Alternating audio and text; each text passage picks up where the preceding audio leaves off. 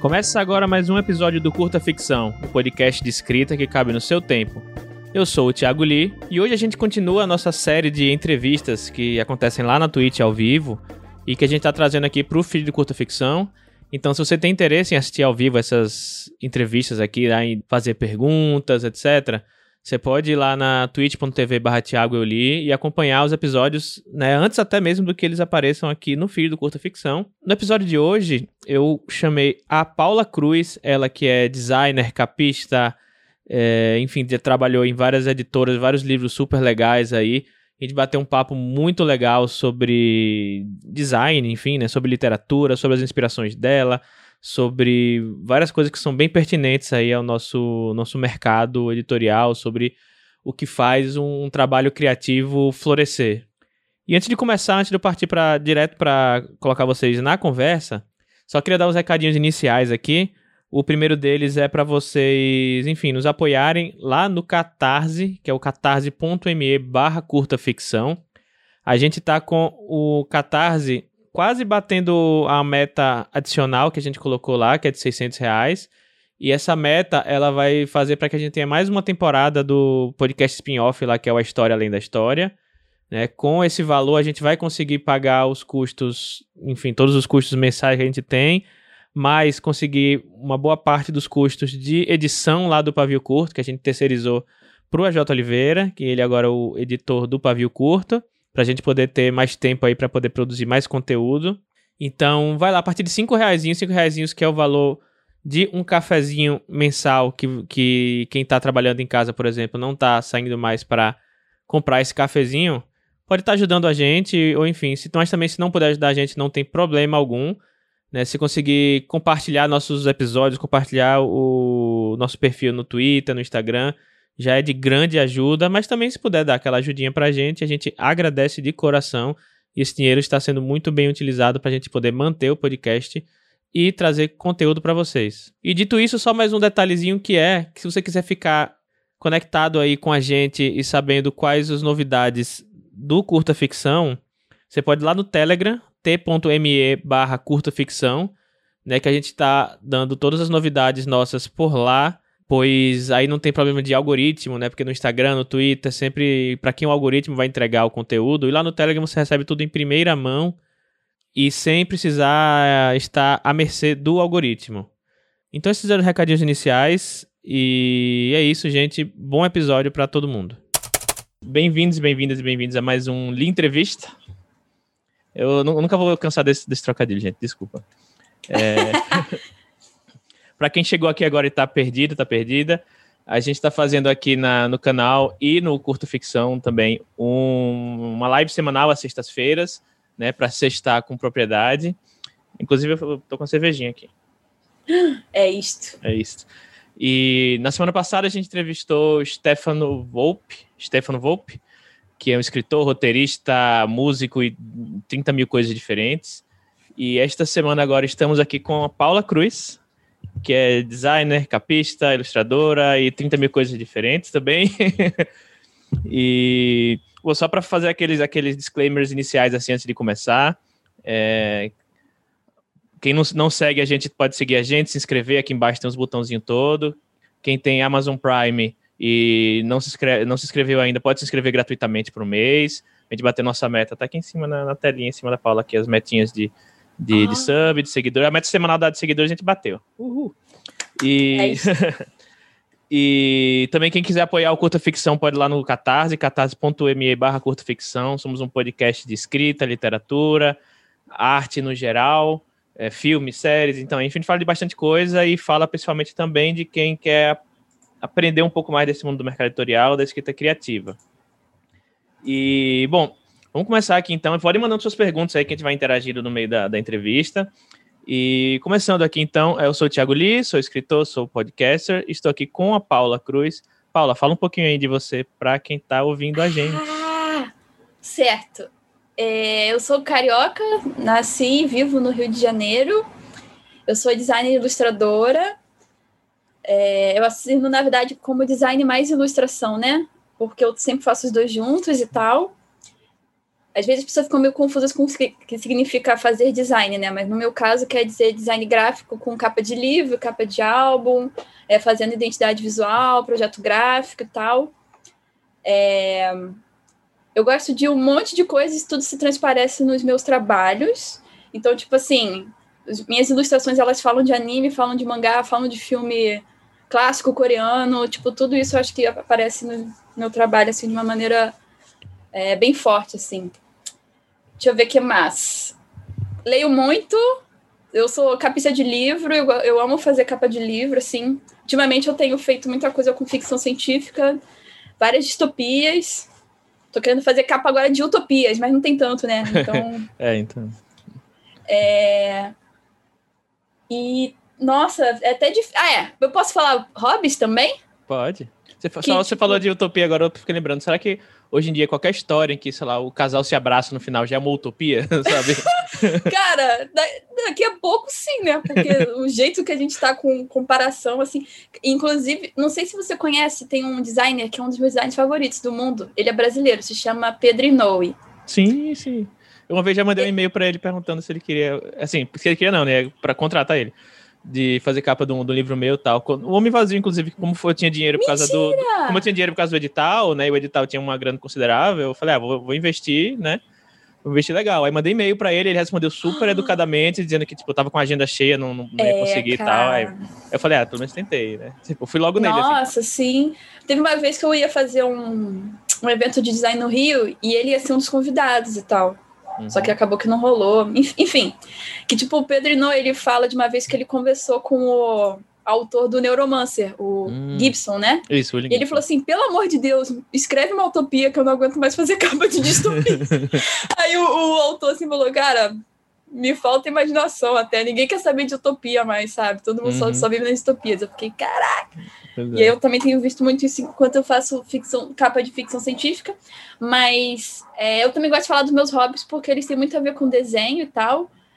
É, na pandemia eu comecei a bordar desenfreadamente, bordar várias técnicas, fazer tapete, é... nossa, várias coisas assim, tipo, doidas. Uma pinhata envolvem... atrás de você? Tem! Aqui, ó. Meu Deus, eu comprei no pinhata. México. Sim, sim. É, quando eu fui na cidade do México, eu fui no mercado de artesanato local e lá eles tinham pinhatas vendendo. Eu comprei e trouxe assim, tipo, um bebezinho meu. É. Se bater 50 espectadores na live, quer dizer que a Paula vai quebrar a pinhata. Não, mentira, não. não deixa, não. deixa. Nem sei se tem doce, nem sei se tem doce nela, o que é bem triste, né? Eu queria que tivesse. É. É, mas aí é isto, faço um monte de coisas nos meus hobbies. Eu tô começando agora a fazer é, o, bordado ele tem muita coisa do tridimensional, mas ele é chapado, né? Assim, ele é uhum. é amassadinho, né? Sim. Aí agora eu tô tentando fazer filtragem, que é tipo fazer bonecos espetando lã, assim. Uhum. uhum. Vamos ver como é que vai ser, né? Sei lá. Só fiz um dito, fiz, uhum. que é um Pokémon bem fácil, né, de fazer. Ah, ah inclusive para quem assiste aqui o aqui no canal fazendo minhas lives, já conhece bem o dito, porque é porque assim, no, nas lives que eu faço normalmente, eu coloco várias coisas assim, meio que para ficar lúdico assim na tela. Tem um dito no cantinho da tela, tem o Gil do Vigor, tem, inclusive o pessoal tá, tá, tá pegando as recompensas aqui para mostrar o gato e tal, só que, gente, no meio da entrevista não vai rolar, infelizmente. Eu vou fazer umas recompensas específicas para entrevista, para não ficar, tipo, atrapalhando aqui no meio da, da, da, conversa. Mas então já peço desculpa aí, que acho que a Gabi pediu para mostrar o gato, aí, enfim. Não sei se vai rolar muito. Mas vou fazer umas para a próxima, vou fazer umas, umas recompensas específicas para a entrevista. Inclusive, no final aqui, quando a gente terminar, eu vou mostrar quem vai ser entrevistado da próxima semana. Já consegui fechar com, com, com a pessoa é, ontem. Ontem não, hoje que já era mais de madrugada, né? Mas consegui é uma pessoa legal, que, que, que é escritor ou escritora, escreve. E que sou muito fã, sou muito fã dessa pessoa. E aí, coloco, já, inclusive, eu acho que eu vi a pessoa online por aqui, não tenho certeza. Mas vão tentando, vão tentando chutar aí no, no, nos comentários, no chat, para ver se, se vocês descobrem. Ai, meu Deus. mas, bom, deixa eu começar então com a minha primeira pergunta. Na verdade, eu falo pergunta assim, tipo, mas não é para ser uma, uma, uma entrevista no sentido de eu pergunto, você responde, é pra gente conversar mesmo. Marília Gabriela, né? Medo. É. Medo dela me entrevistar um Bate bola, jogo rápido, né? É, e também interagir com o pessoal do chat e tal. É pra ser, é pra ser mesmo uma, tipo, hashtag sextei, né, na, na Twitch. E... É isto. Uhum. Uhul. E uma coisa que eu fico muito. E, e, enfim, eu sou, eu sou. Eu admiro muito seu trabalho já há um tempo já. Inclusive, quando a gente se encontrou lá na, na, na Flip, lá de 2019. Ai. E aí eu falei, caraca, e, e, tipo, eu só tinha visto na, na internet seus trabalhos, suas capas e tal. E eu acho que, tipo, sei lá, um avatar seu, assim, não que acho que é uma foto sua com a, com a câmera aqui, assim, na tela. Sim, sim. E aí eu, tipo, sei lá, deve ser uma pessoa super importante, assim, super, né?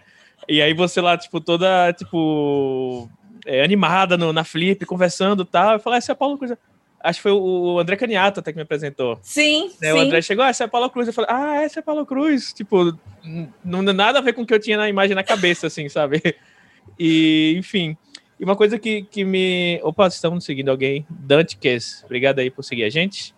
E uma coisa que eu, eu, eu fico muito curioso, assim, porque você também pega um pouco dessa. Você, enfim, seu, talvez seu, o principal carro-chefe assim, do que você, do seu trabalho seja design e ilustração.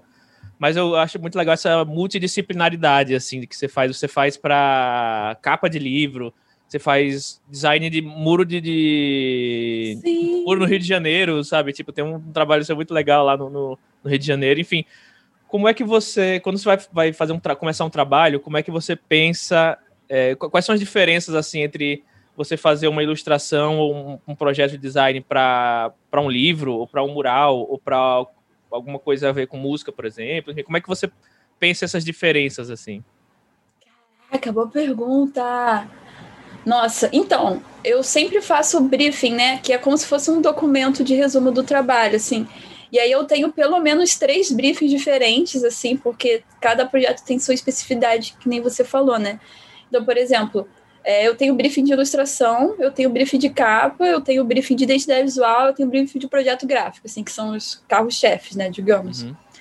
Mas às vezes chegam uns projetos, assim, que é muito, muito mais doido, assim, do tipo, ai, Paula, a gente vai fazer agora um, um clipe animado e vai usar suas ilustrações. Eu fico, gente, tá, então os arquivos são como? Como vai ser, como é que vai ser isso? Tipo assim, com quem eu vou estar falando? Porque às vezes nem sou eu que decido, né?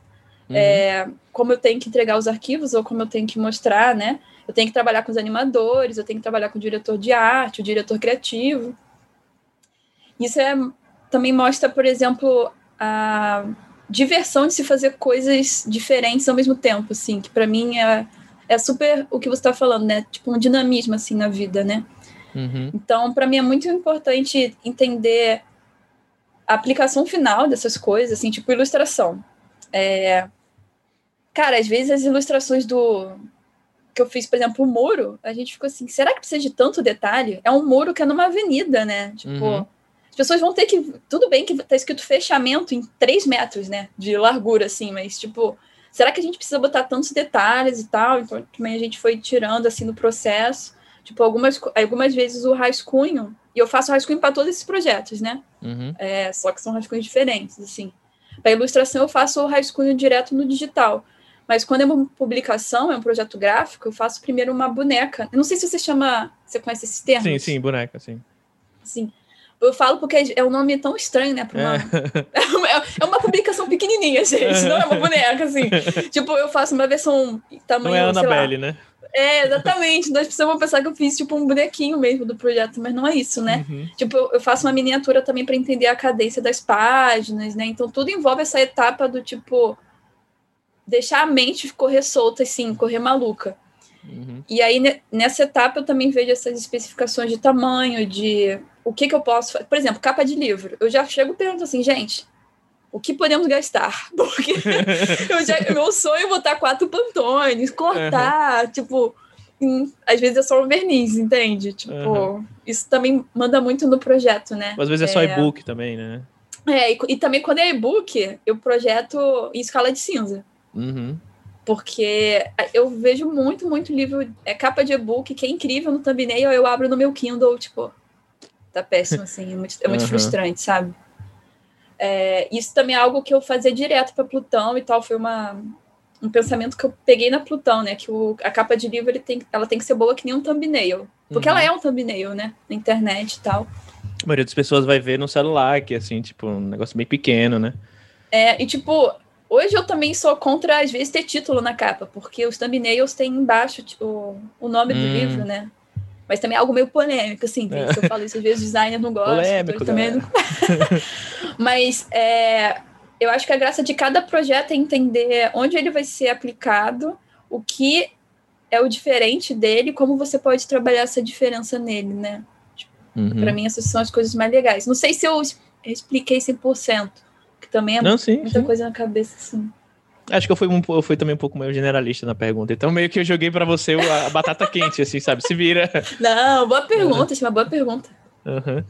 Olha, só para falar aqui que estamos com um, rec um recorde de, de audiência aqui, recorde de audiência, parece que tem tipo, mil pessoas, tem tipo 20 pessoas, sabe? Não, mas tá bom, ai, já tô, ai, caraca, caraca. espero que vocês gostem, gente. Ai, muito bom. Pra vocês verem, a, a Paula era, era super. Eu, algum, algum dia, eu, não sei se foi no Twitter que eu comentei, eu fui com alguém assim tal, que eu, que eu falei, ah, vou entrevistar a Paula tal. E aí eu comentei e falei, não, a Paula é super gente boa, tal, ela é super animada tal. E alguém, alguém comentou, nossa, mas a Paula parece super centrada, assim. Eu falei, Sim. Com, com, com, quem é que você tá lidando assim? Que você não, não conhece a mesma pessoa que eu conheço, não. Sim, é porque uhum. eu tenho o botão de ficar sério, ah, mas sim. normalmente eu sou a Didi, né? Do Dexter. Uhum. Tipo, é exatamente a minha energia, assim. Sim, uhum. ai, eu amo a Didi. Também sou outros personagens, né? Mas é, a Didi é muito, assim. Uhum. É, mas é porque também eu gosto tanto das coisas que eu faço, né? Então é difícil não me animar, assim, sim, sabe? Sim. Tipo... Uhum. O que, é que tem te mantido animada aí na pandemia, assim, tipo... Cara, olha, ultimamente... Ultimamente, quer dizer, nas últimas duas semanas, que eu acho que, tipo, tudo de ruim está acontecendo, desde a política até a saúde, até o... Enfim. É... Tô vendo... Voltando a ver filmes, né? Porque eu tinha parado de ver filmes Principalmente porque eu, só sobrou na minha lista os filmes de terror muito pesados. Que eu fico até. tipo, o trailer já me deixa meio assim, mas eu mesmo assim fico com interesse. É, voltei a ver filme clássico também. Isso realmente me dá um gás assim absurdo. Tipo, os roteiros são muito incríveis e, e os. Nossa, é, era realmente outra época, assim. Eu me sinto transportada para um, uhum. um outro mundo, assim. E eu também vejo outras formas de fazer narrativa que parece que sumiram, assim, tipo. Tem até alguns arquétipos que nem existem mais nas narrativas Nossa. de hoje, assim. Uhum. Tipo, tipo, por exemplo, eu tava vendo Se Meu Apartamento Falasse, já tem uns, uns meses que eu vi. Uhum. E aí uma amiga minha falou, cara, Paulo, esse filme tem um arquétipo de mulher que não existe mais, que é a mulher que sabe que tá fazendo besteira, está ciente disso e quer continuar. É, sabe, tipo. Aceita os termos e condições. É, exatamente. E agora nós, mulheres, tipo, normalmente nos, nos filmes, tal, elas são, tipo, meio feitas de boba, assim, parece que elas não têm noção uhum. da própria vida e tal. Eu, aí quando eu vi se meu apartamento falasse que a personagem tem o protagonista, homem, e a protagonista mulher, né? A protagonista mulher é exatamente isso, assim, ela sabe que ela tá num buraco, ela tem ciência, ela tem que sair, mas não sabe como. E, tipo, eu fiquei assim, nossa, que coisa interessante, né? Assim, não sei uhum. como isso seria aplicado em filmes atualmente, que principalmente são os de Hollywood, né? Uhum. É, além desses dos filmes, também estou vendo muitas coisas de K-pop. É tipo assim. Todos os clipes que eu queria estar tá fazendo, 70 cenários de uma vez só, sabe? Eu fico assim, cara, muito bom. Todos os investimentos que eles têm lá, lá não tem aqui, né? Então eu fico assim, uhum. assim, tipo, ai, a arte pode prevalecer em algum momento, assim, sabe? Uhum. Tipo, meu, e tudo com efeito prático. Eu pensava que tinha muito 3D, né? Mas eles usam muito efeito prático. Eu fico uhum. bem abismada também, que é o que eu gosto dos filmes de terror. E que, é, acredite ou não, estou vendo reality shows também, porque é a única, é a única coisa que é realmente 100% alienação que eu consigo Nossa, consumir, sim. né? Tipo. qual o último reality que você assistiu? Eu assisti um, assim, fora o, sei lá, BBB, No Limite, eu assisti um, sei lá, uns meses atrás, chamado Vidrados, tá na Netflix.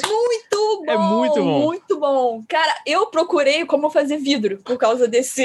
Uhum. desse... Não, eu já anotei aqui, assim, tipo, tá falando com, com a Gui, minha gente, tipo, não, você vai ter que colocar algum personagem vidraceira nas suas histórias agora, não tem jeito. Sim, cara, é muito irado, é muito irado. E, tipo, eu achei até curso de como faz bolinha de gude, sabe? Caraca. Tipo e, uhum. e assim, custos até baratos, porque é pra criança, né? Eu falei, pô, se é pra criança, eu consigo também, né? Fazer uma uhum. bolinha de good mim e tal. Só que tudo em São Paulo, vai ser pós-pandemia, assim. Uhum. Mas eu fiquei, cara, vidrados foi um que eu assisti, eu fiquei uhum. perplexa, assim, porque fala muito. é, eles têm etapas de apresentação, de design, de rascunho. Eu, tipo, eu fico assim, é o meu eu, trabalho aqui. Eu fiquei, eu fiquei muito, muito surpreso também que o episódio, o episódio de. Cada episódio do, do, de Vidrados tem acho que 20 minutos, né? 20 e pouquinhos, que é o é, sim, padrão. São curtos. E são 10 pessoas concorrendo. E eles conseguem, em um, um, em um episódio de 20 e poucos minutos, fazer todos esses espaços que você falou, design, é o o pitching, o design, o design e tudo mais, até o final e a, a, mostra, lá no, né, na, na, no museuzinho que eles criam lá, tudo mais. E eles mostram todos, eles assim, eles não dão foco em todos os, os, os, os as obras, mas eles mostram todas. Uhum. E eu, eu, fui ver depois, ver um outro, um outro reality, que era a Batalha das Flores, uma coisa assim. Eu comecei a assistir esse é também. que eu comecei, eu não gostei tanto, acho que depois, foi depois é, de Vidrada. é melhor. É, acho que eu, eu meio que eu meio que brochei um pouquinho, porque é o Batalha das Flores são episódios de 40 e tantos minutos, ou seja, o dobro. São também são 10 duplas. E assim, eles não mostram todas as, todas as obras, assim, tipo, eles pegam, sei lá, as duas piores e duas melhores, focam naquelas quatro, as outras seis eles, assim, nem mostra, não é que, tipo, mostra é... cinco segundos e para, não, ele não mostra, tipo, fala, ué, mas aquele, aquele casal que tava no começo lá, cadê ele, sabe? Eu brochei um pouquinho quanto a isso, mas enfim, é bom também, é bom também. É, é porque Vidrados é... é... perfeito, né? É uhum. isso. Tipo, o, o timing, o jeito que eles abordam o, as pessoas do reality e tal. Uhum. Tipo, é muito bom. Eu também comecei a ver o Batalha das Flores, eu não acabei não justamente por causa da duração, né? Mas. Uhum. Enfim, eu é. também comecei a ver o The Circle, que eu já Esse participei de uma edição do The Circle com os meus amigos. Não, não, não o The Circle normal. A gente criou um tá. sistema The Circle. Paula Cruz, não me. ainda não, ainda não entrei em nenhum reality. Ainda não. ok. Mas a gente fez uma versão tipo assim: a gente baixou o mesmo programa. E aí a gente tinha os fakes e tal, só que eu nunca tinha visto o, programa. Eu só tava fingindo, inclusive eu era o Timothy Chalamet na, na, no The Circle. Fiquei em segundo lugar e Olha quem só. ganhou foi um motorista de táxi. Muito manipulador. Aí, muito bom, muito bom. Agora eu tô vendo a segunda temporada do The Circle americano, começando por essa. Pra mim é muito louco, assim, porque.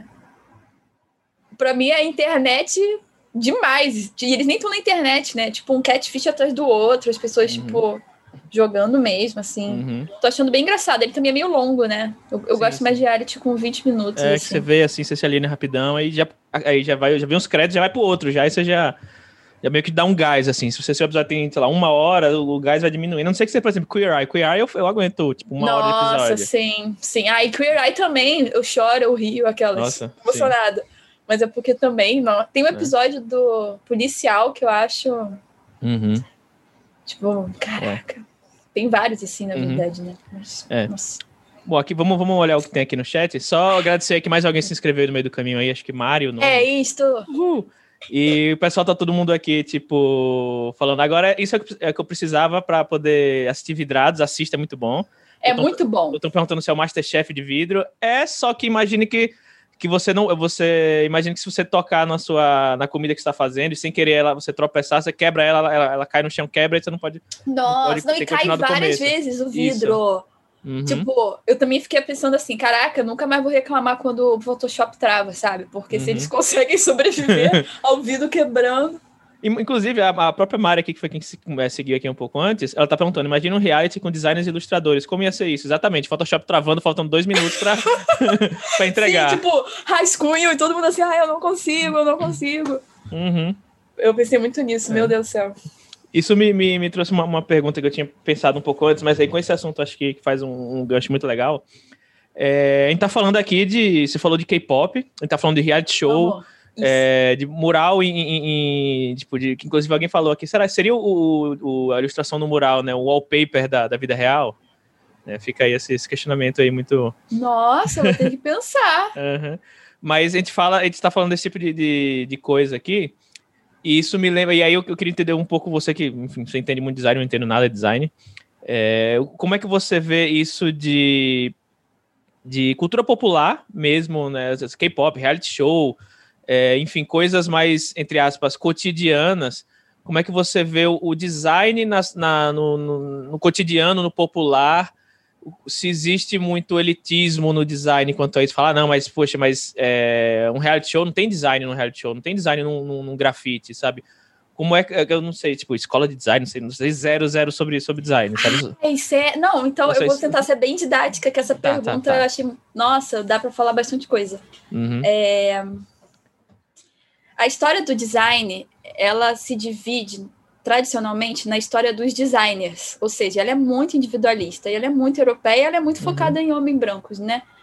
É, não que, pô, esses designers que são os cânones, eles não sejam importantes, mas também coloca o design num lugar que ele está focado na modernidade.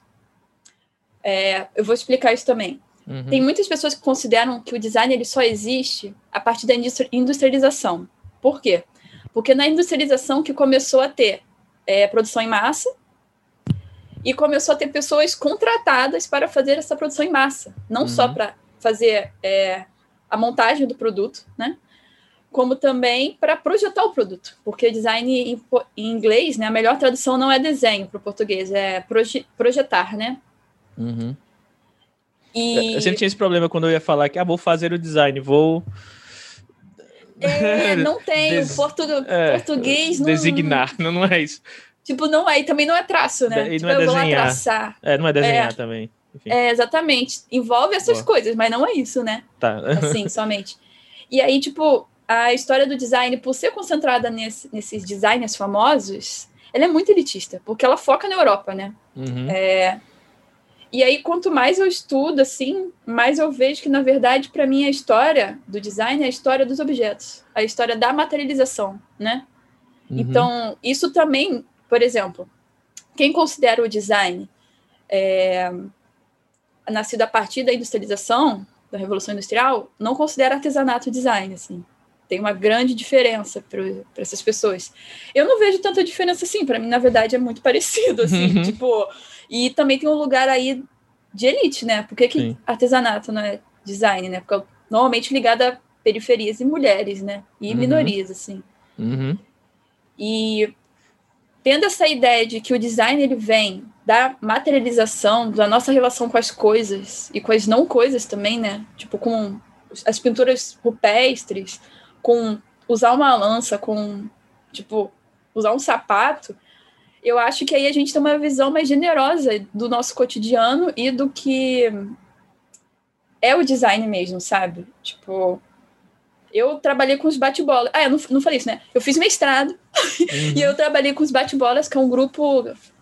Não tem nem como comparar exatamente. Assim, eles saem no carnaval, você pode dizer que é como se fosse um maracatu, um, um dos eventos de mascarados do carnaval, assim, mas é uhum. totalmente atípico, é totalmente caótico, assim. É, eles eles são tipo carnaval de terror, assim, é, porque eles dão muito medo, eles saem batendo, eles são violentos, mas eles estão brincando de violência, tipo assim, uhum. uma coisa meio. E aí, é, eu trabalhando e pesquisando com os bate-bolas, eu percebi como realmente design é muito mais do que só as coisas que todo mundo considera design, tipo, ah, só capa ou só móveis, sabe? Tipo, eu fui no ateliê de um bate-bola que ele imprimia serigrafia de todas as roupas da turma dele, que eram 40 pessoas, e eram serigrafias de 1,40m e três camadas. E ele ainda botava glitter, ele fazia os desenhos, ele fazia sublimação, ele, tipo assim, ele costurava. E, pô, tu vai falar que ele não tá fazendo design, né? Óbvio uhum. que ele tá. Ele tá fazendo os figurinos. Sim. E ele tá fazendo, tipo, todo o conceito também, porque eles saem todo ano com um conceito diferente também nas fantasias. Uhum. Que às vezes eles até pegam reaproveitar de fantasias antigas, parte de roupa, então também tem uma lógica de, de ciclo, né? Uhum. Tipo, tem uma história muito maneira, que é de uma, um grupo aqui do Rio de Janeiro chamado é, Fascinação, de Jacarepaguá, eu acho. E aí, é, olha só como também envolve todo o processo de pensar o design, que nem vidrados mesmo. Uhum. Ele tinha que escolher as roupas do.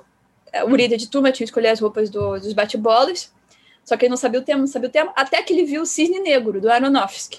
Uhum. E aí ele viu, ele falou, cara, que porra é essa? Eu não entendi nada. Aí ele foi na internet.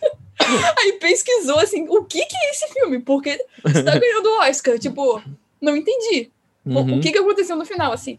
E aí ele começou a entrar nas questões de paranoia, de, tipo, sexualidade tal. Esse filme ele tem várias camadas, né? Ele não fala só sobre é, o balé. Ele fala sobre várias coisas da personagem e tal.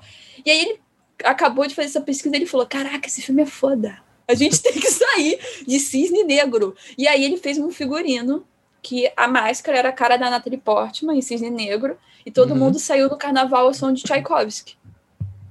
Tipo, isso para mim é do tipo assim, cara, como é que as pessoas não consideram isso um projeto? Uhum. Porque teve todas as etapas, né? Tipo. Uhum.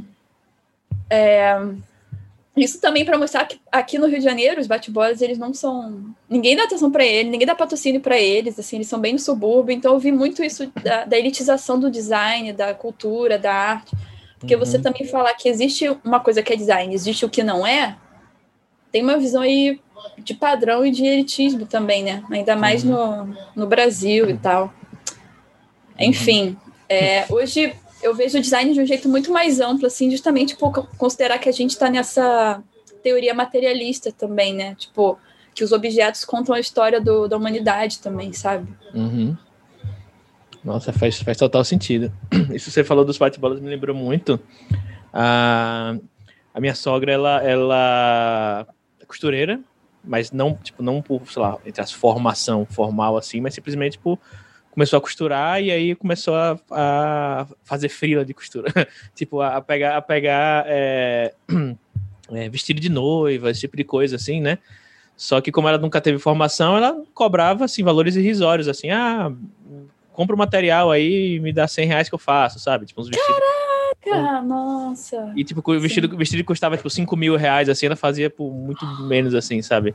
Por centenas de reais, enfim. E só que ela fazia assim coisas muito e ela nunca estudou isso, né? Enfim, ela ela é, estudou outras coisas que não era isso, mas fez por necessidade. E e ela batia o olho assim na, na ah, como é que você quer o como é que você quer o seu vestido de noiva? Ah, eu quero mais mais aberto assim, porque vai ser no vai ser no local é, com muito bastante vento, então quero um lugar mais uma coisa mais arejada assim. Ela na hora ela falou, tá, já sei comprar isso, isso, isso, isso, isso, sabe? Já sabia até que joias colocar, coisa do tipo. Gente, era o, era o briefing do projeto, né? É, exato. Tá fazendo, e, é. Uhum. E o material, tudo, tudo. E até, inclusive, ela acabou virando meio que uma, uma cosplayer, porque ela, ela, ela, fica, ela começou a pegar também. É, agora não só via a palavra frila na cabeça, mas tipo, começou a pegar é, para fazer também de, de, de, cosplays. Que, é, Cara, a encomenda de cosplay. É isso, assim? encomenda. A palavra que eu procurava é isso. Não, mas vocês têm frila, tô tão. não deixa de ser uma encomenda. É, tá. Encomenda para cosplay, assim, então, então, tipo, a pessoa vinha com a, a, a foto, assim, sei lá, putz, Naruto. Aí ah, deu uma foto dele de frente e uma de costas, assim. E aí imprimia, Caramba. dava para ela, ela, beleza. Fazia a roupa do Naruto, assim. Tá. Assim, algumas vezes ela ela, tipo, tinha que, tinha que improvisar alguns materiais, né? Sei lá, o Naruto, é, na, tinha que ser tudo com materiais que você encontrava, sei lá, no centro, assim, sabe? Coisa do tipo. Sim, assim. sim. E. E aí, tipo, é, e ela não, não, e ela não tinha insumos, assim, para saber como valorizar o próprio trabalho, sabe? Mas era um negócio, assim, que. E, o pessoal, assim, também não tava muito, né? Tipo, somente porque é, noiva, né? Que é, sempre é muito aquele negócio que é, que é tudo perfeito tal. E ela já cobrava, assim, sei lá, 10% do valor que deveria co cobrar. Sim, e, nossa, vestido de noiva, que isso. Uhum. Aí, ah, enfim, mas é, é, me lembrou muito isso que você falou do. do, do total, total. Não, e tipo, as pessoas consideram costura artesanato. Eu fico assim, gente, o, o que é a diferença de um fashion designer, sabe? Uhum. Tipo assim, a, a necessidade do mercado, uhum. um ator para o mercado, outro para pessoas, sabe? Tipo... Exato. mas enfim. Ai. É, e agora, ligeiramente mudando então um pouco do assunto. Inclusive, gente, podem mandar mais, mais perguntas aí. Eu não sei se eu pulei alguma aqui, mas daqui a um, uns, uns 15, 20 minutinhos a gente começa a responder umas perguntas também. Mas voltando um pouquinho mais aí também agora para a questão de, de, de, literatura, né? Até porque, como é um podcast de literatura, então a gente, a gente sabe que você faz capas de, de, de livros também. É, como é que você. Como é seu, seu suas é, seu processo criativo para fazer capas de, de livro, né? E tanto para e-book como para livros físicos, né? Que aí tem uma complexidade um pouco maior, né? É, uhum. É, como é que é o seu processo criativo para esse, esse tipo de, de projeto? Hum, primeiro, eu sempre recebo o livro para eu ler. Tem, tem muito capista que não lê o livro, né? Eu acho isso um, um equívoco, assim, tipo... Às vezes o tom do livro é a capa. Tipo, uhum. Tipo, É... Ai, qual o nome daquele livro que eu li que. Matadouro 5. Caraca, hum. a capa tem que ser meio engraçada e meio ácida, assim, porque é, é, uhum. faz parte do livro, né? É muito forte isso e tal. Uhum. E aí, é, junto com essa leitura, esse trabalho de leitura, tem também o trabalho de é, fazer um briefing com o editor, porque, na verdade, o que define a capa é o que o editor quer fazer do livro. Do tipo uhum. assim, o melhor, os melhores briefings que eu já fiz são todos da Plutão. Porque o André, ele tem uma visão dos livros que é totalmente diferente, assim. O André é um leitor foda, assim, sabe? Uhum. André Caniato, né? O editor da Plutão, gente, caso você não sabe. E aí, é, por exemplo, o primeiro livro que eu fiz capa da Plutão foi do Machado de Assis, aí tava no briefing, Paula, meu sonho é fazer Machado de Assis pulp. Eu falei, é isto. É isso. Fazer. É isso, vamos fazer. E, tipo, é amei. É, é sobre isso, é sobre isso. E aí, tipo, eu tive todo esse trabalho também de ler o livro e tal. E aí, nesse caso do livro do Machado, é, eu fiquei com, com uma interpretação bem específica, assim, porque é uma ficção científica do começo da urbanização do Brasil, assim. Então, tipo, uhum. ele não está falando ainda das questões de super tecnologia, né? Mas ele está falando das questões de mortalidade que vem com com as nossas relações da cidade também, né? Tipo. Uhum. E aí a, a capa também fala disso, né? O vórtice, assim, né? Ele caminhando para essa imortalidade, que também fala sobre a mortalidade dele e tal. Isso é uma uhum. coisa que, que tinha que estar tá presente, porque foi o que eu tirei da leitura, né?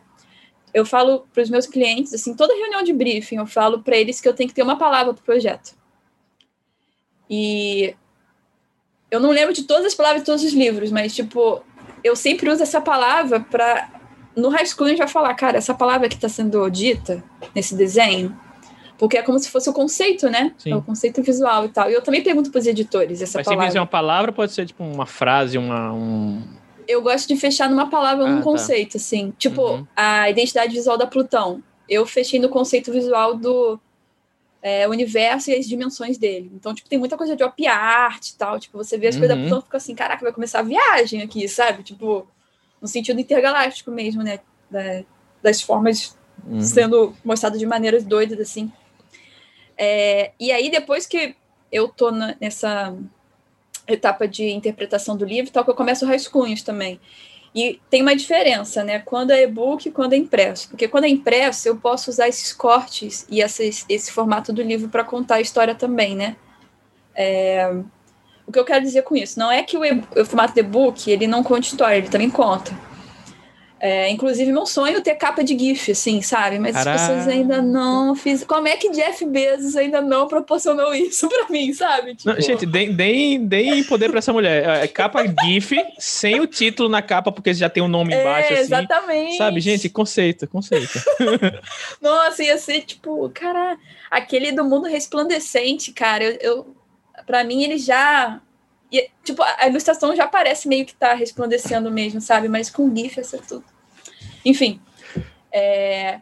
Quando o livro é impresso, eu também pergunto para a editora o que, que, eu posso fazer com essas impressões, o que, que eu posso cortar, o que eu não posso. Porque é, na faculdade eu era extremamente conceitual, assim, formatos, né? Tipo, não, não tinha gastos, né? Era eu cortando com a minha mãozinha, então, tipo, eu fazia tudo assim, alucinado e tal. Eu gosto muito de pensar nessas coisas também, né? É... Às vezes não dá por causa do orçamento, mas eu sempre gosto de propor. E aí, quando eu tenho essa, essa definição do, de como vai ser o projeto gráfico, como vai ser a capa, que eu, quando eu falo projeto gráfico da capa, eu quero dizer assim, como é a tipografia, a tipografia é a letra, né? Não sei se também fica. Uhum. Eu, eu tô tentando ser bem didático, porque às vezes fico falando de design, todo mundo fica assim, ah, não entendi.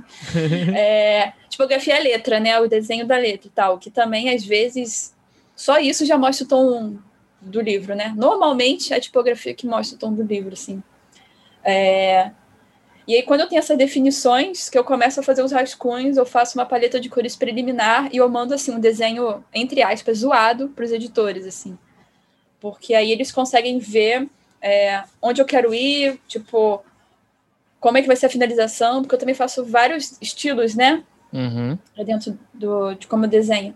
Acho que é, você falou isso do, manda o desenho zoado, sempre que eu ouço isso de um, de um capista, de um ilustrador, ah, vou mandar essa versão inicial meio zoada que eu fiz aqui, sabe? Mas não, não, liga muito, não. Normalmente é tipo um negócio que eu olho, tipo, isso aqui poderia ser o final já, sabe? sim, sim. Não, tipo assim, tem diferença de quando você vê o high school não, sim, pro sim. final. Mas realmente, tipo, é, tem que estar tá limpo, né? O, uhum. o high school, ele, na verdade, ele tem que estar tá entendível pelo outro. Uhum. E aí, é, nessa etapa, dependendo da editora, eu mando duas é, capas, porque às vezes é uma capa com a visão do editor, às vezes é outra capa com a minha visão, assim. Mas, tipo assim, pro, pro, pra Plutão, caraca, já mandava finalizado, eu e o André, assim, partiu, sem alterações, manda os arquivos, sabe? Tipo, uhum. nenhuma das capas da Plutão teve alteração também, porque os briefings do André são muito bons, né? Tipo. Uhum. Mas, é, depois que eu mostro, tem as etapas de alteração, aí vai mostrar para o autor. E às vezes eu não sei se é melhor que o autor esteja vivo ou morto, ou tipo, nessa, nessa etapa de aprovação e tal. Porque, por exemplo, para a capa da Úrsula, né? Floresta é o nome do mundo, que é uma é, capa. É uma capa dolorosa. Assim, para mim foi, foi dolorido fazer. Não que eu não tivesse gostado, mas ele pegou em várias questões. Tipo, o livro é sobre colonialismo, né? e sobre guerra, e estavam queimando o Pantanal enquanto eu estava fazendo a capa. Então, tipo, foi, foi um, movimento, um, um movimento muito umbigal, assim. E aí, é, durante o processo, os editores já tinham fechado a capa, assim, já tinham aprovado e tal. Aí eles falaram, Paula, você pode escrever um parágrafo para mandar para os agentes da Úrsula, para eles entenderem a capa como que você queria mesmo. Eu falei, caraca, agora é o momento que eu vou gastar no uhum. inglês. Porque, tipo assim, se eles não aprovarem com o que eu falei, eles, são, estão sendo simplesmente americanos, né? Porque, uhum. tipo, eu falei que a capa. Estudo inglês também, né? Que essa é uma capa que foi muito é, intensa para eu fazer, porque falava sobre colonialismo, geração, legado, que o nosso legado enquanto brasileiro era um legado da colonização, dos estupros, das violências, né? Uhum. Tipo, e que na verdade isso era algo nosso também, né? Então, tipo, isso também é apresentado no livro da Úrsula e tal, também explica as cores, a tipografia. É, porque uma das é, etapas também do, dessa capa de livro foi vamos fazer as pessoas que não são heavy user de heavy reader de sci-fi uhum. chegar na Úrsula, né? Então eu tive que uhum. fazer uma capa de sci-fi que ao mesmo tempo soasse como é, uma capa de literatura, digamos assim, né? Porque também tem essas definições dos editores uhum. e tal. E tipo nesse momento foi legal é, como eu me relacionei com os agentes, né? Tipo eu acho que se a Úrsula tivesse lido o que eu escrevi, ela também teria gostado, né? Porque eu peguei bem o, o cerne da questão e tal. Tipo, eu quero acreditar que ela teria gostado dessa capa. Mas, às vezes, os capistas reclamam dessa relação de autor aprovando a capa e tal, porque são visões diferentes, né? É um projeto muito pessoal também. Uhum. Eu normalmente gosto, mas é, tem questões aí também, né? Para a capa ser aprovada. Sim, sim. Tem uma pergunta aqui da uhum. plateia, me plateia, parece que tá no meio do, do no auditório, né? estamos, estamos. Uhum. É, o Edu JPEG, é, pensei, pensei rapidamente em uma piada com, com transparência, PNG, mas não vou continuar. Edu GIF. Paulo Edu GIF. GIF. Thiago PNG. Paula, como você faz para conciliar sua visão como designer e a de quem requisita o trabalho? De vez em quando vivo caindo no buraco do cliente que quer a todo custo algum ou mais detalhes só por querer. E aí, na altura do campeonato, julgo melhor seguir logo, mesmo não concordando e meio que minimizando danos. Cara. Vendo aqui o que eu posso falar sem me encrencar. Ih, rapaz. Ih, não, mas é porque assim, a grande parte dos meus clientes hoje, eles já, eles já me procuram por um estilo específico uhum. e por um tipo de trabalho específico, assim. É... Não que isso não tenha acontecido já na minha vida, tipo assim, cara, não quero fazer, a pessoa está insistindo, já expliquei para ela, tipo assim, eu sou expertise aqui. E, e tipo, eu não gosto dessa relação porque é, design para mim é criar junto, né? Hum, tipo não é assim, é unilateral, né? É, exatamente. Se for para alguém mandar para eu fazer, tipo, por que, que eu tô fazendo? Eu, eu não, não, tenho que obedecer, sabe? Eu tenho que trabalhar com, assim, né? Uhum. E, tipo, cara, nesses casos, eu estou um pouco mais radical, assim, né? Por causa de Brasil e de outras uhum. coisas também. Mas, tipo, às vezes eu falo assim, cara, vou fazer, mas não vou assinar.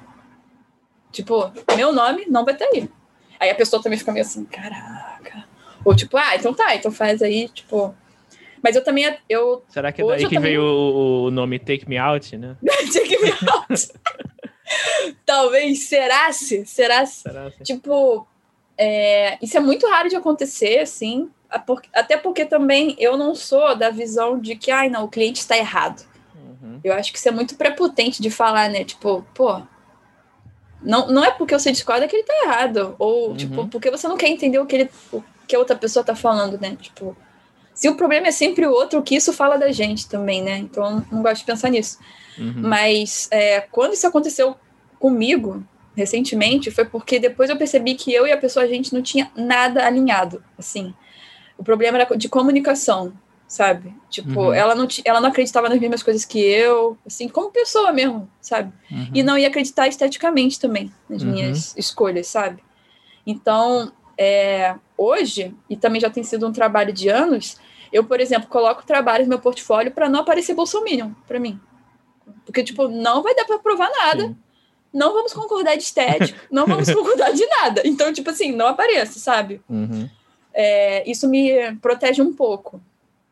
Mas, normalmente, isso, é, o que acontece é, é, todas essas capas de livro que eu tô falando, todos os trabalhos que eu faço, eles não, eles são aprovados sem alteração. E quando eu falo isso, as pessoas ficam assim, caraca, como assim sem alteração?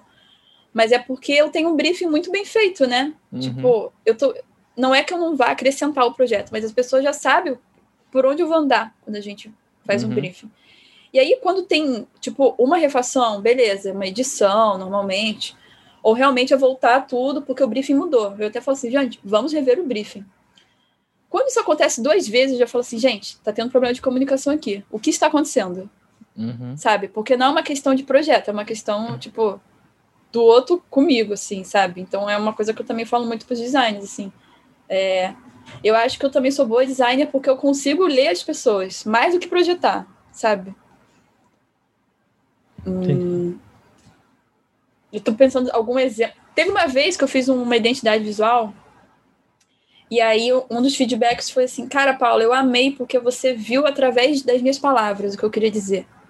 E eu fiquei tipo, caraca, isso sim que Tipo, nem sabia que eu tinha feito isso, né? Mas, mas ele conseguiu condensar, assim, que eu acho que é exatamente isso de ter a comunicação com o outro, né? Uhum. Que é super importante, assim. Não, com certeza. O, a Marcela Rossetti seguiu a gente aqui. Oi, Marcela. Oi. É isto. É, é sobre isso, gente. É sobre isso. uhum. Ah. É. O, é, tem, alguém tem mais perguntas, gente? Vai botando aí, vai botando aí, como a gente já tá na, na segunda metade aí do. Nossa, eu acabei de falar já sobre. Surgiu uma pergunta aqui de, de, de, de, sete, de sete linhas aqui. Nossa, foi muito rápido então. E, de novo, só reiterando aqui também, quem não segue a gente pode seguir no coraçãozinho aqui embaixo. Quem tiver Amazon Prime pode dar uma inscrição pra gente. Tem aqui também, inscreva-se com Prime, algo do tipo aqui embaixo. Bater a metinha que tá ali em cima na tela. Aponta pra cima, Paulo. Aponta pra cima. Qual cima? Não, aí, aí, aí, não, não, para o outro lado, para outro lado. Ah, tá. É isso, isso, exatamente. E, e aí o Tom. É isto. É isto. O Tom pergunta sobre esse lance de estabelecer um conceito, uma ideia de síntese do projeto. Geralmente desenvolver essa parte conceitual é mais difícil no sentido de complexidade na parte da capa ou na parte interna do livro. E na parte manual, mão na massa mesmo, é realmente mais complicado na capa?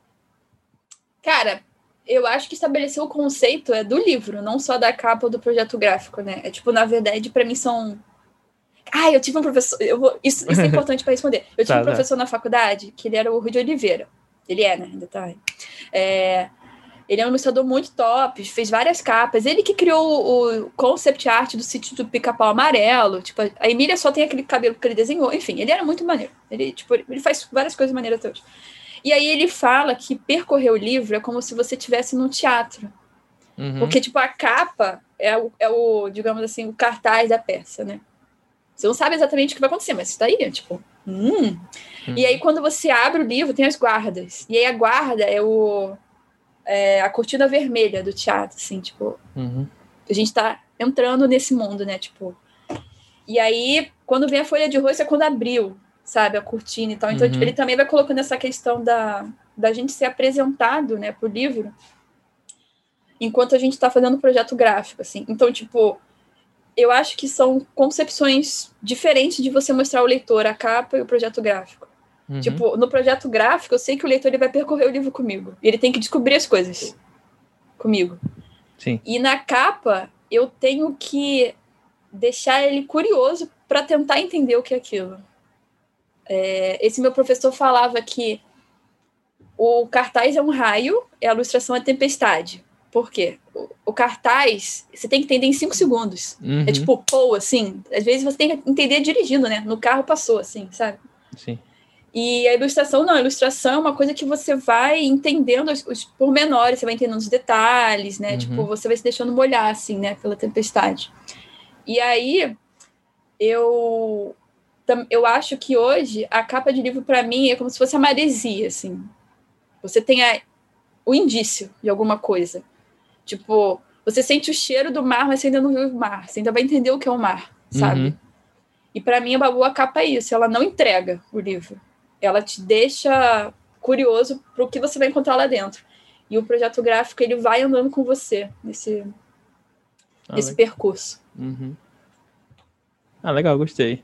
O, o Bruno Miller aqui tá, tá gritando no chat. Paula teve aula com o Rui de Oliveira. Sim, ah, o Rui é muito engraçado, tá? Eu, eu tinha assim, eu tive aula com o Rui de capa de ilustração, análise de filmes clássicos e de projeto.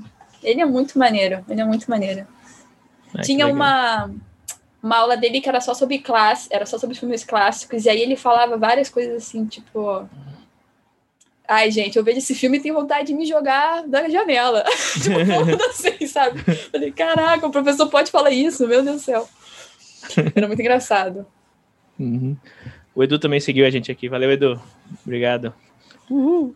É, tem algum livro que você tenha, ou algum livro, algum filme, ou algum produto, não sei, ou alguma, alguma franquia, não sei, que você tenha consumido, né, visto, lido e tal, que você terminou assim, "Queria- fazer um projeto gráfico para isso aqui. Nossa, vários. Aí, que olha. isso? Caraca, peraí, deixa eu. Teve um que eu fiz recentemente ilustração para Sombriossos, né, da Netflix. Uhum.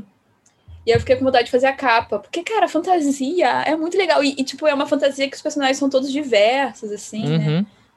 É, eu ainda tenho que ler, né? Mas eu fiquei. Quando eu vi o, o programa na Netflix, assim, eu fiquei, caralho.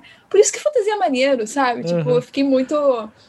É, muito abismada também. Muitas E- possibilidades, né? Exatamente. E ela tem referências que são orientais, né? Tipo, as- Uhum. é, é como se se passasse na Rússia, né? Isso, digamos isso. assim.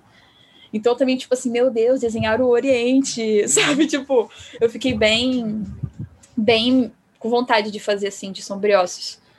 É, de livros que eu estou lendo, eu comecei a ler aquele da. É assim que perdemos a guerra no Do tempo. tempo, isso.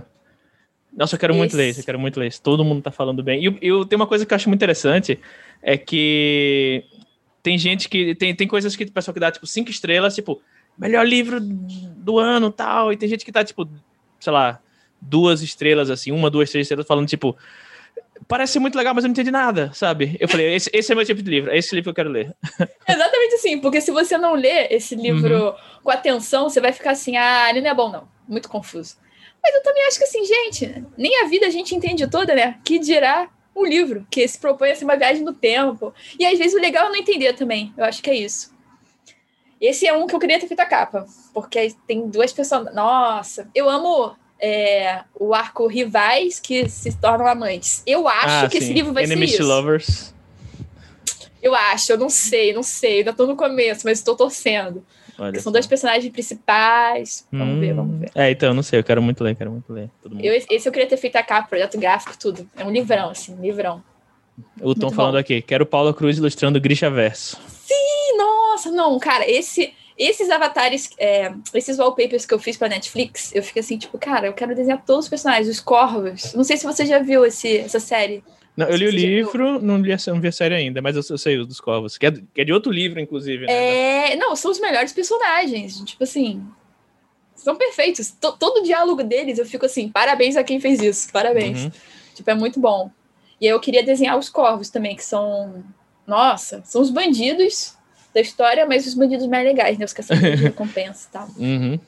O Tom aqui já tá falando, chamem a Gui, chamem a Gabi. A Paula tem que participar do pavio curto. Li, o que é isso do pavio curto? Ih, meu, meu outro hobby é fazer velas, então eu tenho pavios em casa. Olha, já temos, já temos tema. Não, é outro, é outro podcast aqui da casa que é mais, mais aberto, assim, tipo, mais doideira, assim. O nome já fala, Ai, pavio legal. curto. Sim, sim. O, Tom, o Tom é, o, é o fã número um aqui, ele já tá mandando te convidar aqui. Amei, quero. Inclusive, da... nossa, eu amo esse, nossa, eu amei esse nome. Perguntei pra minha mãe, você tem pavio curto ou longo? Ela falou, o que, que tu acha? Eu falei, não, das velas. Pavio? Eu nem, eu nem tenho pavio. Porque minha mãe também fez coisa de vela, mas eu pensei que aquela pessoa que tá falando é. da paciência dela, né? É. Coitada. Eu tô falando que você é 100% pavio curto energy. É, não, eu quero participar, eu amei, nossa. A Gabi tava amei. aqui no chat, será que ela tá aqui ainda? Se eu tiver, já, já, já, já tá sabendo aí já do, do convite. Ai, meu Deus. É a Gabi da Mag? Mag? Uhum. Mag. Isso, Mag. ela mesma, ela mesma. Ai, eu amei! Uhum. Ai, é muito bom, nossa. Uhum. Gente, temos, temos tempo ainda para mais uma ou duas perguntas. Põe aí sobre design, sobre literatura, sobre, sobre capitalismo, sobre... É, capitalismo, nossa, uhum. caraca. Qualquer é, coisa. Mas às vezes é uma live inteira só para reclamar de capitalismo. uma live tem que ser um... É, um... Enfim. Que isso. Nossa. Inclusive. Ah, fala, fala, fala. Não, não, não. não. Tá. Não, é que. É, lembra que a gente tava falando dia desse sobre NFT? Ih, isso. lá vem. Ah, então. Sim. Eu tava. Falei, não, tem que ter alguma coisa boa, né? Não é possível que seja, seja 100% é, capitalismo ruim energy, assim. Tem que ter uma coisa boa nisso, sabe? Aí eu pesquisei bastante, pesquisando bastante. Aí eu cheguei a conclusões sobre, sobre, sobre NFT, que tipo muita gente vê como se o, assim, para quem não sabe o que é NFT é uma é porque precisa de, de quatro horas para explicar o básico do que é. É verdade, a NFT Mas você é, fica assim. É, é uma tecnologia que usa blockchain, que é a mesma tecnologia do Bitcoin, para comercializar arte, né? E aí eu vi muita digital. gente, arte digital, isso, desculpa. E muita gente falando, tipo, é a salvação da arte. Eu falei, galera, calma, sabe? É uma, é uma tecnologia que pode ser usada para tipo qualquer coisa e tipo não é isso que vai salvar nada porque é uma forma de você de você é, uma outra forma de transacionar um produto que no caso é uma arte digital sabe?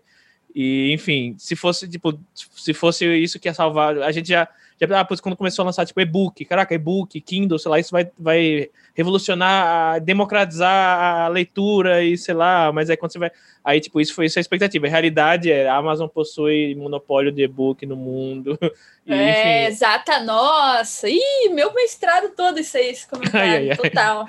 O pessoal tá falando aqui, né? Esquema de pirâmide, é golpe. É golpe, uhum. caraca. Mas, Mas pra... você descobriu algo bom, ou não? É, tá. O, o que é bom. For, for, fora que, fora que o, a gente tá queimando floresta de países subdesenvolvidos para poder fazer, para poder vender, vender gifzinho. E, e criando o que estão chamando de, de criptocolonialismo, que basicamente é tipo. É, não, Nossa, é muito isso! É muito por, isso. Porque estão, tipo, é, a energia em países subdesenvolvidos é mais barato do que energia, sei lá, nos Estados Unidos, na Europa. Então o pessoal faz, é. faz galpões em países, sei lá, no Sudeste Asiático para minerar criptomoeda e, sabe, trazer dinheiro para pro, os países desenvolvidos. Enquanto isso, está explorando esses países, né? Enfim, for, fora esse, esse pequeno detalhe... tem, fora? É, fora que, tipo, a gente tá ajudando a destruir o mundo nos próximos 50 anos, é, tipo, tem umas coisas legais, assim, que eu vi, tipo, no protocolo do, do NFT, você consegue é, criar dividir o direito autoral, por exemplo, digamos que eu. Lá, então, eu, nós dois estamos, estamos colaborando num livro e falando, ah, tipo, eu, eu, você vai você vai fazendo a parte gráfica, eu estou escrevendo, enfim, nós estamos como, sei lá, entre aspas, sócios nesse projeto. A gente pode criar o NFT da, da obra e, e sempre que a gente for vender, a gente definir quanto por cento vai de direito autoral para cada um tal. E sempre, ah. e, tipo, e não tem como, tipo, sempre que a obra alguém comprar, vai para nossa carteira de tipo automaticamente a, a porcentagem que a gente definiu.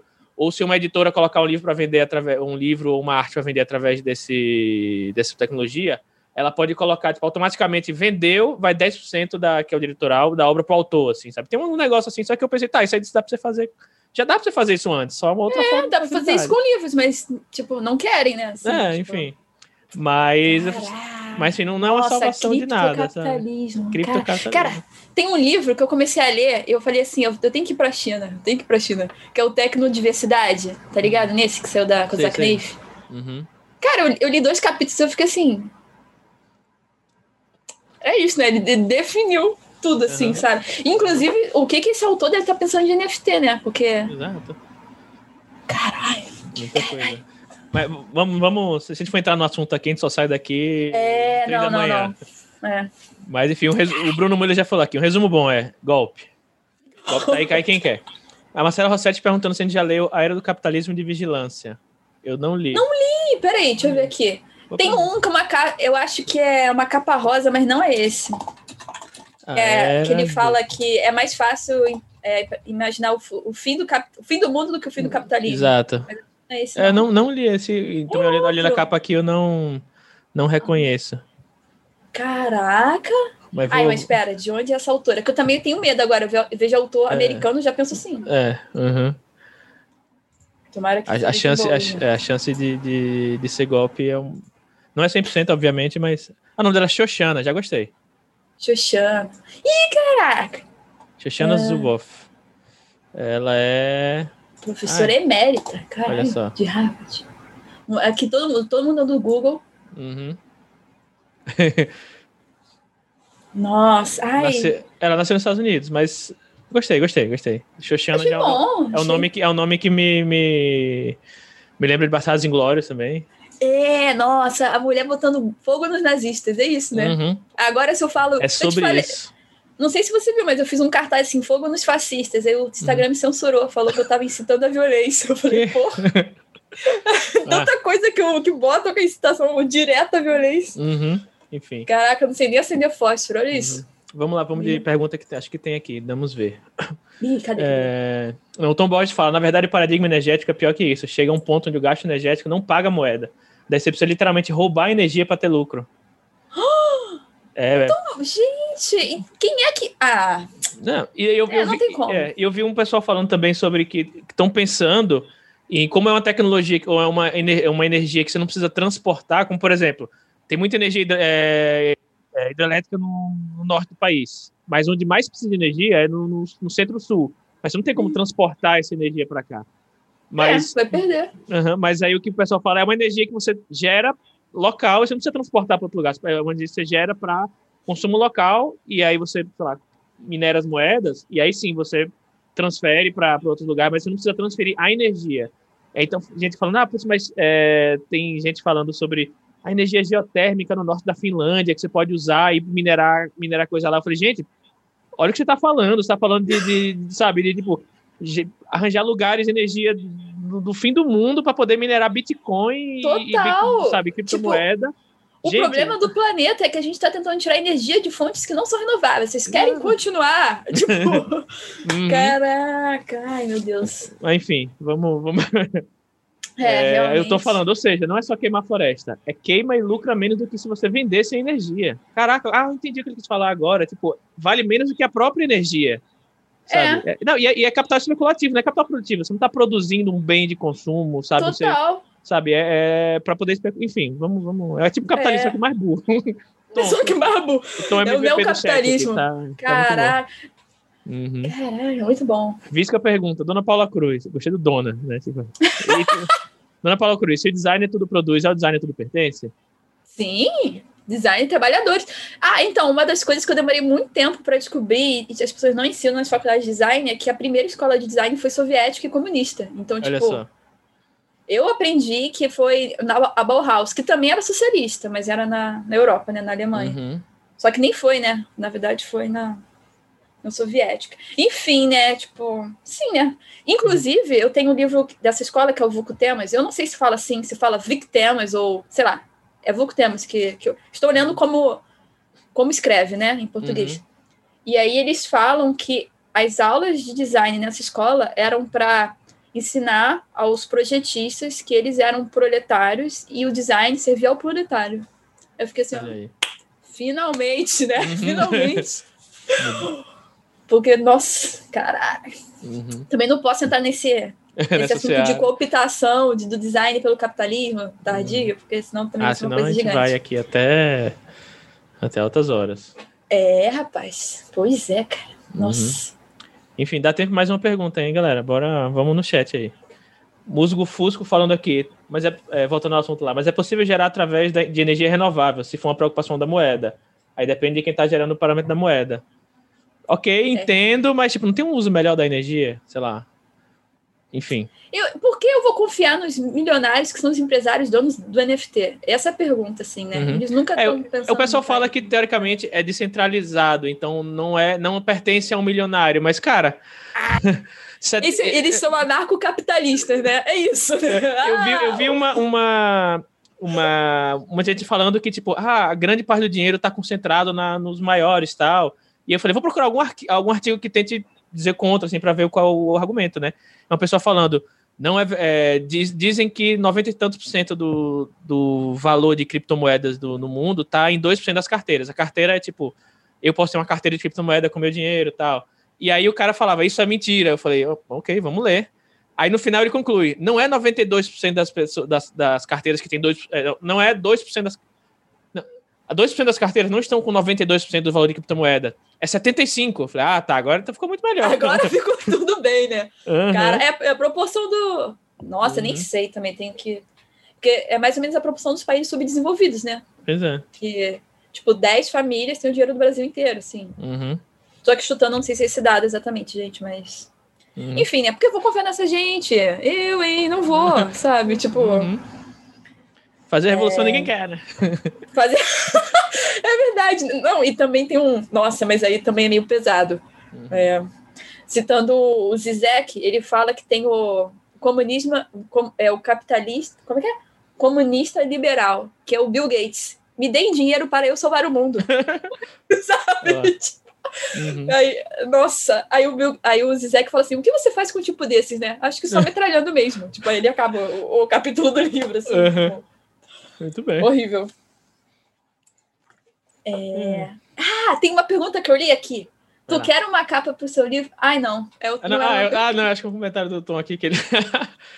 É ele fala, né? Pra que criptomoeda se a Guilherme já deu o melhor sistema possível? Escambo. Tem a capa pro seu livro? Ok, vê sem que ele melancia. Exatamente. Uhum. Caralho. É, é. Meu Deus do céu. É o músico, é, o, ah, desculpa, não sei. O é, músico Fusco falando, né? Bitcoin é bem bad, que as pessoas quebram as moedas para aumentar o valor. Pois é, é, eu vi questão de, de, consumo de energia. O Bitcoin é, tipo, é de longe a dessas criptomoedas que mais consome energia, assim, sabe? É Caralho. um negócio bizarro. Tem todas umas tecnologias por trás, é tipo, que eu tenho Proof of Authority, tem, enfim, não vou entrar, mas é, tem várias coisas para você poder fazer a, a, validação da moeda, tá, a criptografia. Mas enfim, é, é não tô defendendo, Deus é, me não, Mas é tipo, é, sempre se pensa, tipo, quando me, me deram essa, essa de falar, ah, mas tem, tem criptomoedas que, que consomem menos energia, tal, não sei o que, só que eu falei, pô, qual é o, qual é o, o problema que você quer resolver, sabe?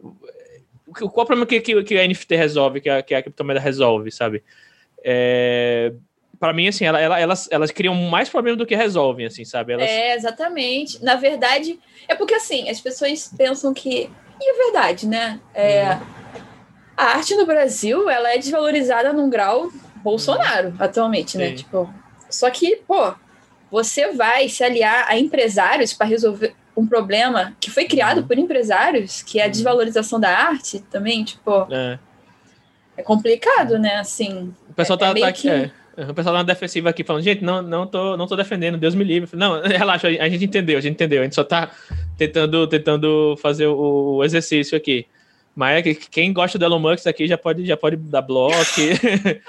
Cara, eu parei de gostar da Grimes por causa do Elon Musk. Tipo, eu, nem, eu nem, nem sabia quem era, então. Nossa, já... é porque ela era tipo música de Tumblr, sabe? Ah, Aí eu ficava sei. ouvindo e tal.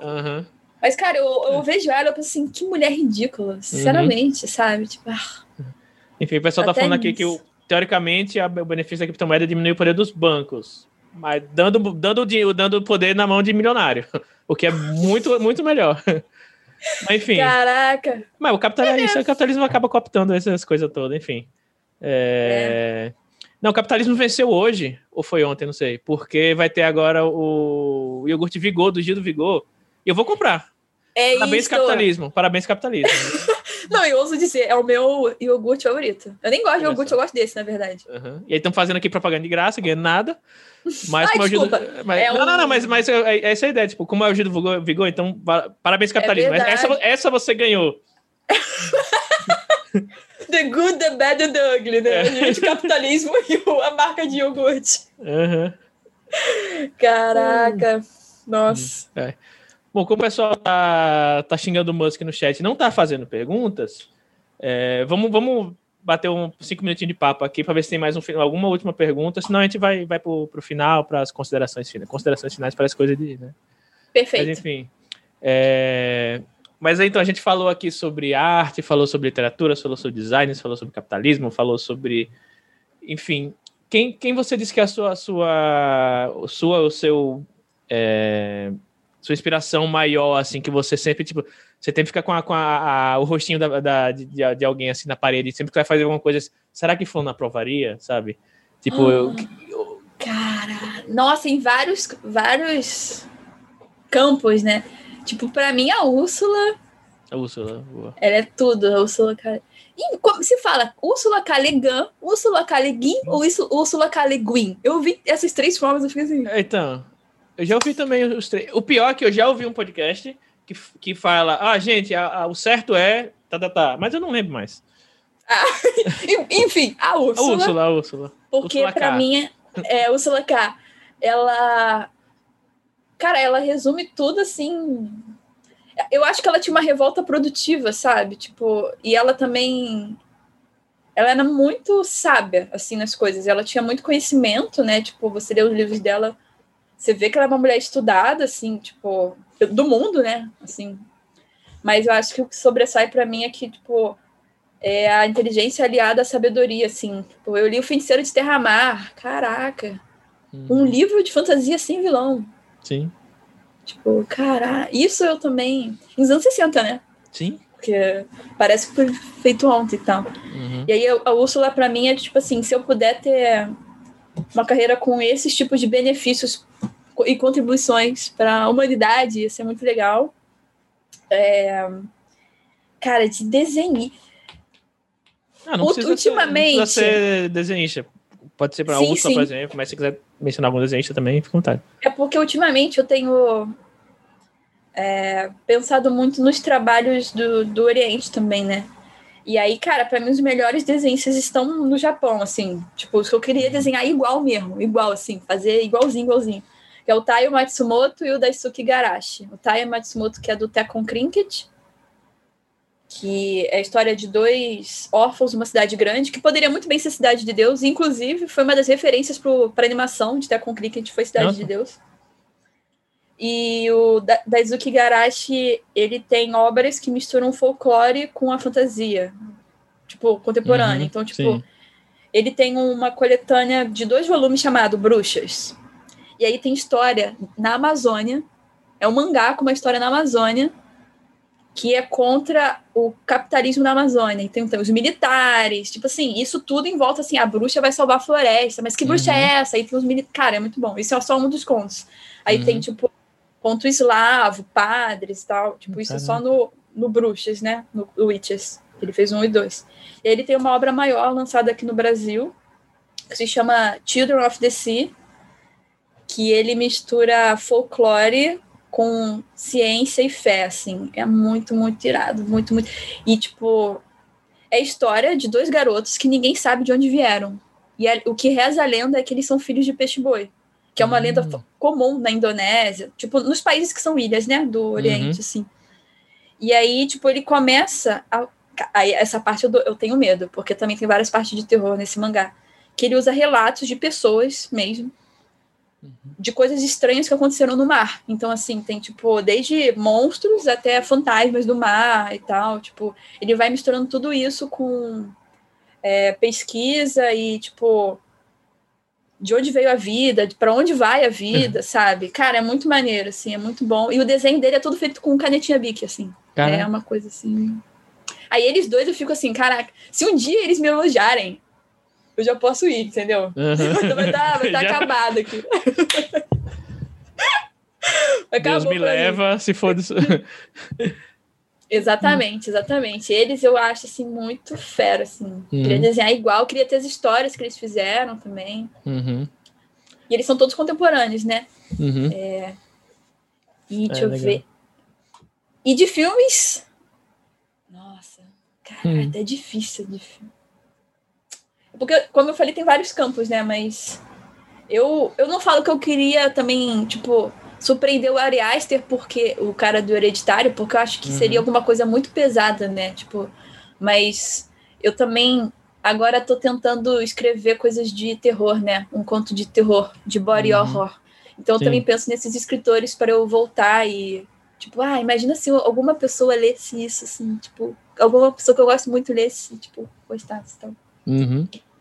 Ai. Aí acho que na minha mente seria o, o, o diretor do, do da bruxa, né? Porque ele também mistura Uhum. muito folclore com pesquisa bizarra, assim, ele usa documentos históricos e coisas também Uhum. que dão medo e ao mesmo tempo eu não entendo. Então acho que Uhum. essas três são grandes referências. É legal. Então, perguntaram aqui, Visca perguntou, se você fosse metamorfoseado em um livro, qual livro você viraria? Ai, qual? Eu não sei. Meu Deus. Tô até olhando aqui. Aqui Fazer atrás. Fazer aqui na abertura do tem a- Metamorfose. Um, belo, é um dia, Paula Cruz acordou de sonhos intranqui- intranquilos e se viu metamorfoseada em... Um livro. É. Nossa, deixa eu ver. Ai. Caraca, eu não. Nossa, tem muitos livros, eu não sei. É que aqui eu guardo. Aqui atrás eu guardo os favoritos, né? Uhum. É a estante dos favoritos. Nossa. Caraca, não sei. Nossa, ótima pergunta. Olha, se eu fosse. Se eu falar um livro só que me marcou muito, mas eu nem sei se hoje eu lendo eu ia ficar, Uhum. tipo, chorando dele, assim, seria Apanhador no Campo de Centeio, que eu acho que, Hum, muito bom. que fala muito sobre permanecer criança, né? Uhum. Ser adulto e tal. Eu acho Sim. que seria isso. É...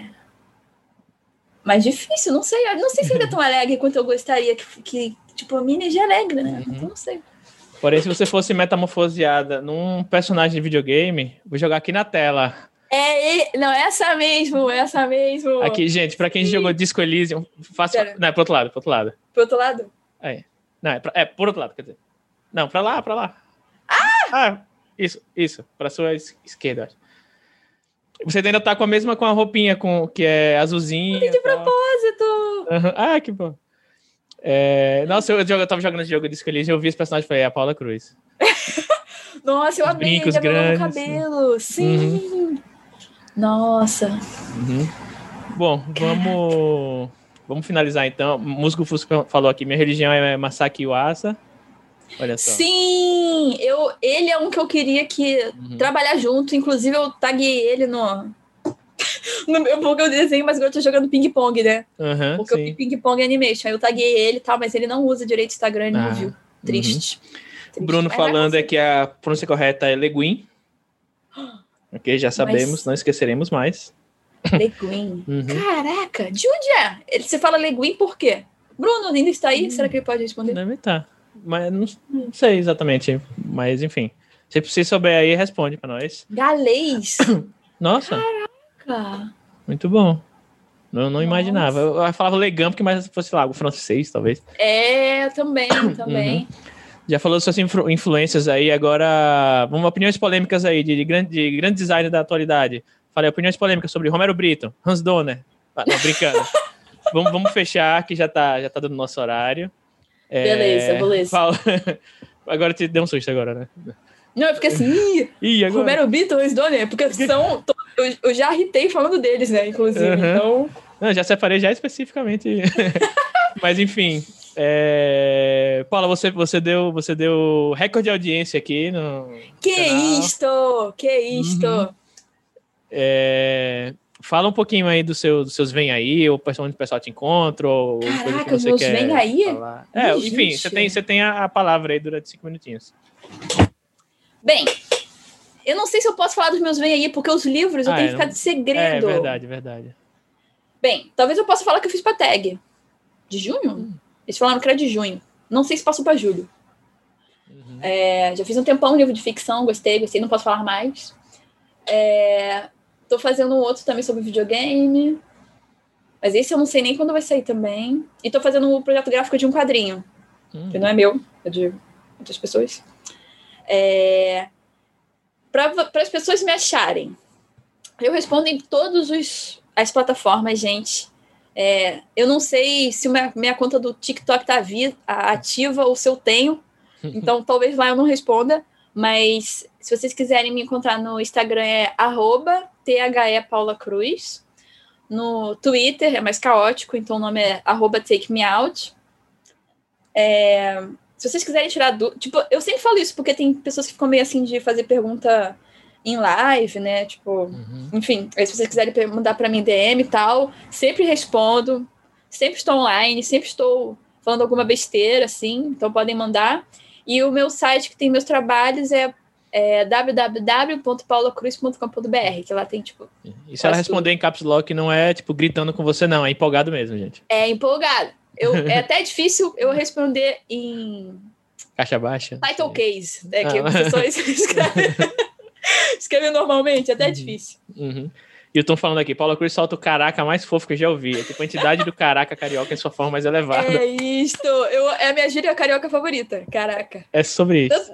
sim. Na Holanda falando assim, é, Paula, what is caraca? You say it all the time. Aí eu fiquei tipo, caraca, realmente eu tava muito. Ai, ai.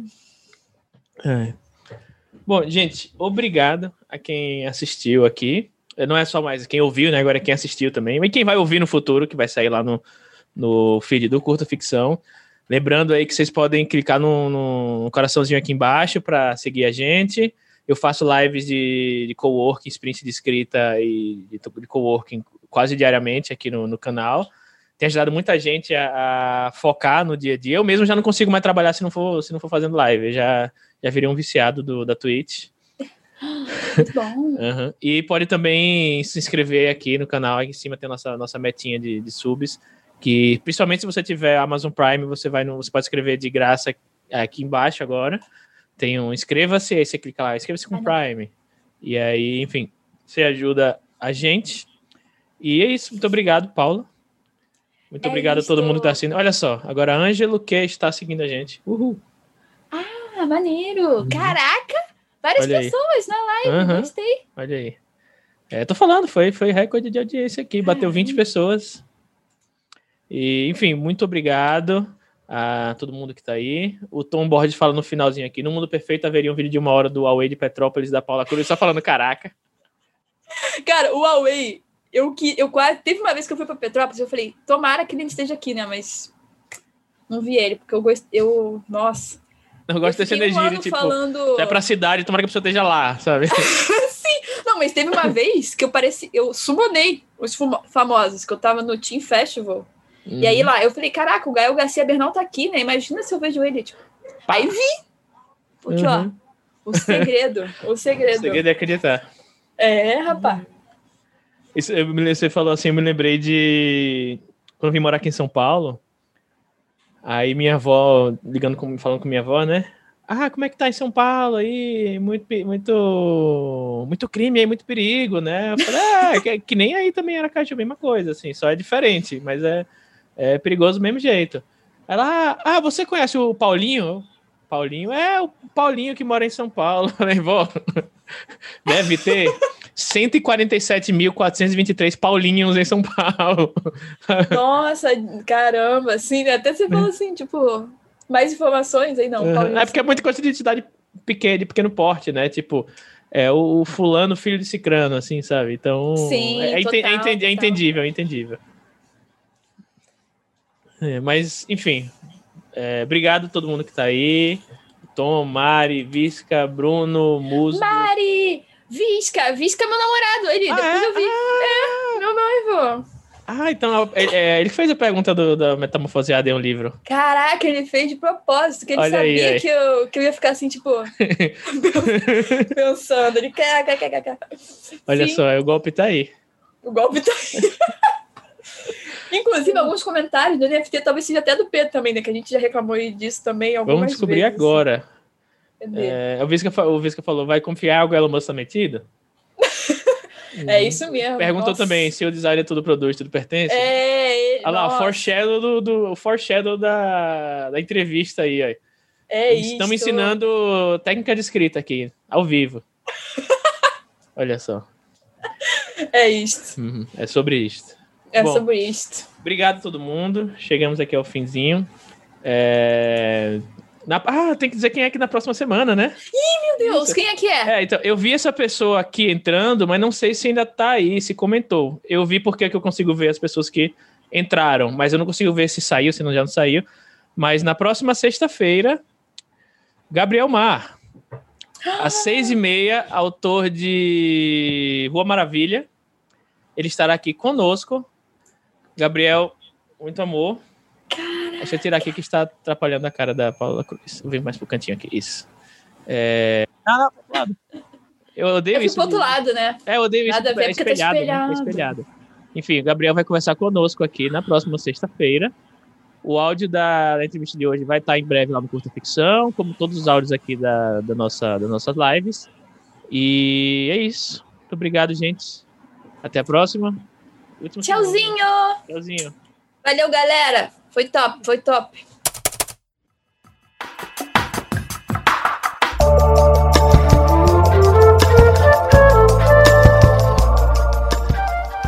E com isso a gente chega ao final desse episódio, dessa nova entrevista que fizemos com a Paula Cruz, que perceberam como ela é fantástica, como ela é muito divertida, né? Bom, e aí conta pra gente aí se você trabalha com design ou o que é que você acha sobre, sobre essa questão de capas de livro, como é que você lida com essa questão aí na sua vida. E não se esqueça que você pode apoiar a gente lá no Catarse, como eu falei no início do episódio, você pode recomendar o podcast, e, enfim, tem várias maneiras aí que você pode nos ajudar a continuar produzindo. E aqui eu vou dar o meu agradecimento especial e nominal para todos os apoiadores do nível novela em diante. Muito obrigado para Ailton Borges, Alessandra Silva Rocha, Alan Saldanha Vital, Amanda Pavani, Amanda Pina, Amanda Silva Martins, Ana Lúcia Meirelles Correia, Ana Rushi, Ariel Aires, Brena Gentil Rezende, Bruno Miller, Caio Henrique Amaro, Camila Piva, Carolina Vidal, Caroline Fronza, Danilo Henrique, Di Toledo, Diana Passi, Ednei Antônio Bruscagim Pim, Elvis Rodrigues, Fabiana Ferraz Nogueira, Fábio Bito Teles, Fábio Cunha, Fernanda Castro, Gleison Cipriano, Guilherme Lopes Lacerda da Silva, Israel Santos Pinho, Jefferson Alberto Ferreira, Jonathan Marques, Jonas Furtado Dias, José Henrique Rodrigues, Juarez Inácio Pedrosa Júnior, Lucas Brito Silva, Kianja Lee, Luiz J. Lune Walker, Maria Lúcia Lira de la Penha, Nikelen Viter, Nessa Guedes, Olivia Melo Lober Ferreira, Otávio Augusto, Pacha Urbano, Paula Ciser Lotini, Rafael Andrade Renan Santos, Ricardo Balbino de Souza, Rogério Macedo, Rubens Travassos Augusto Filho, Samuel Muca, Santiago Santos, Simone Paulino, Thaís Messora, Tiago Ambrosio Lage. Nosso muito obrigado para vocês que nos apoiam. E de jabá aqui, eu não tenho nenhum jabá para dar neste momento, porém queria né, só relembrar vocês, quem não viu lá no Twitter, eu já dei a notícia de que o meu livro, Uma Maldição no Carneiro de Ouro, vai sair ainda esse ano, agora no segundo semestre de 2021, pela editora Rocco. Ainda não abriu pré-venda, mas assim que abrir a pré-venda, com certeza absoluta eu vou avisar vocês, eu vou falar de tudo sobre como foi esse processo de publicar o livro pela Rocco, eu tô super feliz. E inclusive vocês que ouvem a gente fazem parte aí dessa, dessa jornada, fazem parte aí desse, desse processo também. Então, meu muito obrigado a todo mundo. E esse foi mais um episódio do Curta Ficção, podcast de escrita que cabe no seu tempo. Eu sou o Thiago Lee e a gente se vê no próximo episódio. Até mais!